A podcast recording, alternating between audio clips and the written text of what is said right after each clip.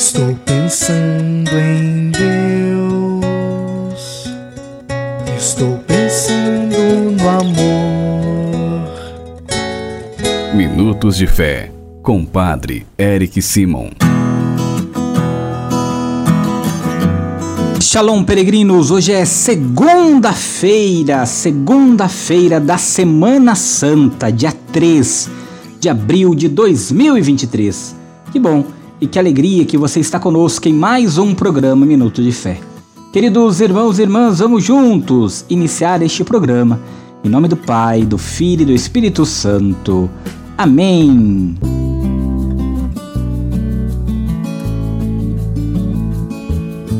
No início do nosso programa, antes de escutarmos a boa nova do Evangelho, vamos juntos fazer a invocação ao Espírito Santo. Reze comigo e peça ao Espírito Santo que venha sobre você, sobre todo o seu dia. Vinde, Espírito Santo, enchei os corações dos vossos fiéis e acendei neles o fogo do vosso amor. Enviai o vosso Espírito e tudo será criado, e renovareis a face da terra. Oremos.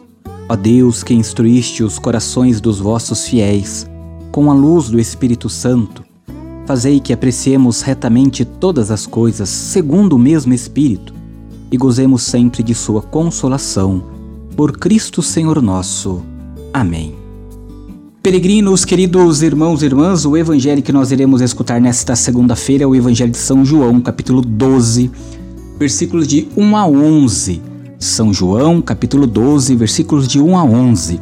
Antes, quero lembrá-lo que é importante que você participe na sua comunidade paroquial, na sua capela, no seu bairro, desta Semana Santa, que é a grande semana da nossa igreja, pedindo ao Senhor que te ajude em sua caminhada de fé. Vamos agora iniciar o Santo Evangelho. Santo Evangelho Proclamação do Evangelho de Jesus Cristo segundo São João. Glória a vós, Senhor. Seis dias antes da Páscoa, Jesus foi a Betânia, onde morava Lázaro, que ele havia ressuscitado dos mortos. Ali ofereceram a Jesus um jantar. Marta servia Lázaro e Lázaro era um dos que estavam à mesa com ele. Maria, tomando quase meio litro de perfume de nardo puro e muito caro, ungiu os pés de Jesus e enxugou-os com seus cabelos. A casa inteira ficou cheia do perfume do bálsamo. Então falou Judas Iscariotes, um dos seus discípulos, aquele que o havia de entregar. Por que não se vendeu este perfume por trezentas moedas de prata para as dar aos pobres?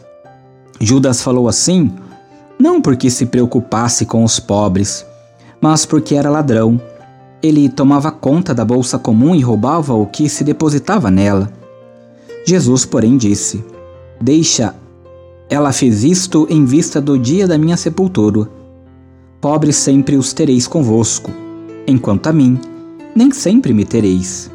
Muitos judeus, tendo sabido que Jesus estava em Betânia, foram para lá, não só por causa de Jesus, mas também para verem Lázaro, que Jesus havia ressuscitado dos mortos. Então os sumos sacerdotes decidiram matar também Lázaro, porque por causa dele, muitos deixavam os judeus e acreditavam em Jesus. Palavra da salvação. Glória a vós, Senhor.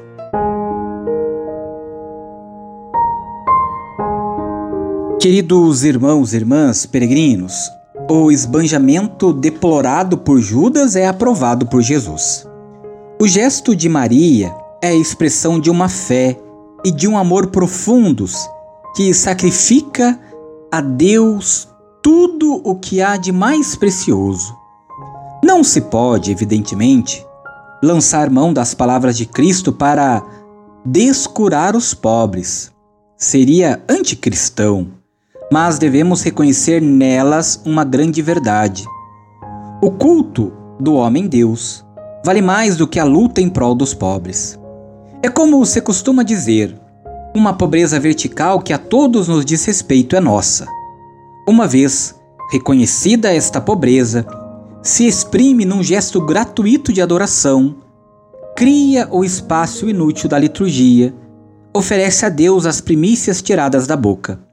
Na vida de fé, é um gasto inevitável e amável, uma evaporar-se em nada. Homens e mulheres que se esbanjam consagrando-se a Deus, tempo perdido na oração. Que seria a igreja se a bolsa de Iscariotes estivesse cheia para os pobres e a casa de Betânia vazia de perfume? Por isso nós precisamos refletir sobre isso, queridos irmãos e irmãs. É necessário que nós saibamos dar a Deus o que é de Deus e ajudar aqueles nossos irmãos que precisam de nós, tudo no tempo certo e no tempo oportuno. É necessário abrirmos o coração na sempre espera do ressuscitado e, ao abrirmos o coração na espera do ressuscitado, ajudarmos aqueles que mais precisam de nós. Que nesta Semana Santa nosso coração possa ser aberto, na busca e na esperança de encontrarmos o sepulcro vazio e Cristo ressuscitado. Peregrinos, agora você faz comigo as orações desta segunda-feira da Semana Santa. Comecemos pedindo sempre a intercessão de Nossa Senhora, Mãe de Deus e Nossa Mãe. Salve, Rainha, Mãe de Misericórdia, vida, doçura e esperança, nossa salve. A vós bradamos, degradados filhos de Eva, a vós suspirando, gemendo e chorando neste vale de lágrimas. Eia, pois, advogada nossa, e esses vossos olhos misericordiosos a nos volvei. E depois deste desterro mostrai-nos Jesus, bendito o fruto do vosso ventre. Ó clemente, ó piedosa, ó doce sempre Virgem Maria, rogai por nós, ó Santa Mãe de Deus, para que sejamos dignos das promessas de Cristo.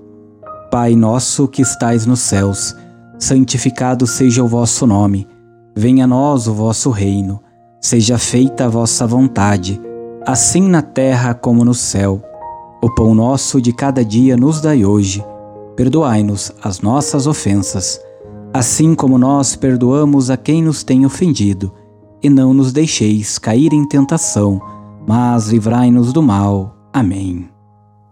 Agora, nesta segunda-feira, peregrinos, vamos juntos recebermos a bênção do trabalho. O Senhor esteja convosco, Ele está no meio de nós. Ó Deus, de quem desce a plenitude da bênção, e para quem sobe a oração dos que vos bendizem, protegei com bondade vossos filhos e filhas, concedei-lhes que, trabalhando com diligência, colaborem no aperfeiçoamento da criação, assegurem seu sustento e os de seus familiares e se esforcem para promover o progresso da sociedade e a glória do vosso nome, por Cristo nosso Senhor, que nesta segunda desça sobre todos os trabalhadores e aqueles que procuram emprego a bênção do Deus Todo-Poderoso, Pai, Filho e Espírito Santo. Amém. A nossa proteção está no nome do Senhor que fez o céu e a terra. O Senhor esteja convosco, Ele está no meio de nós. Abençoe-vos o Deus Todo-Poderoso, Pai, Filho e Espírito Santo. Amém. Muita luz, muita paz. Excelente Semana Santa. Nos encontramos amanhã. Shalom. Que a paz habite em tua casa. Que a paz esteja.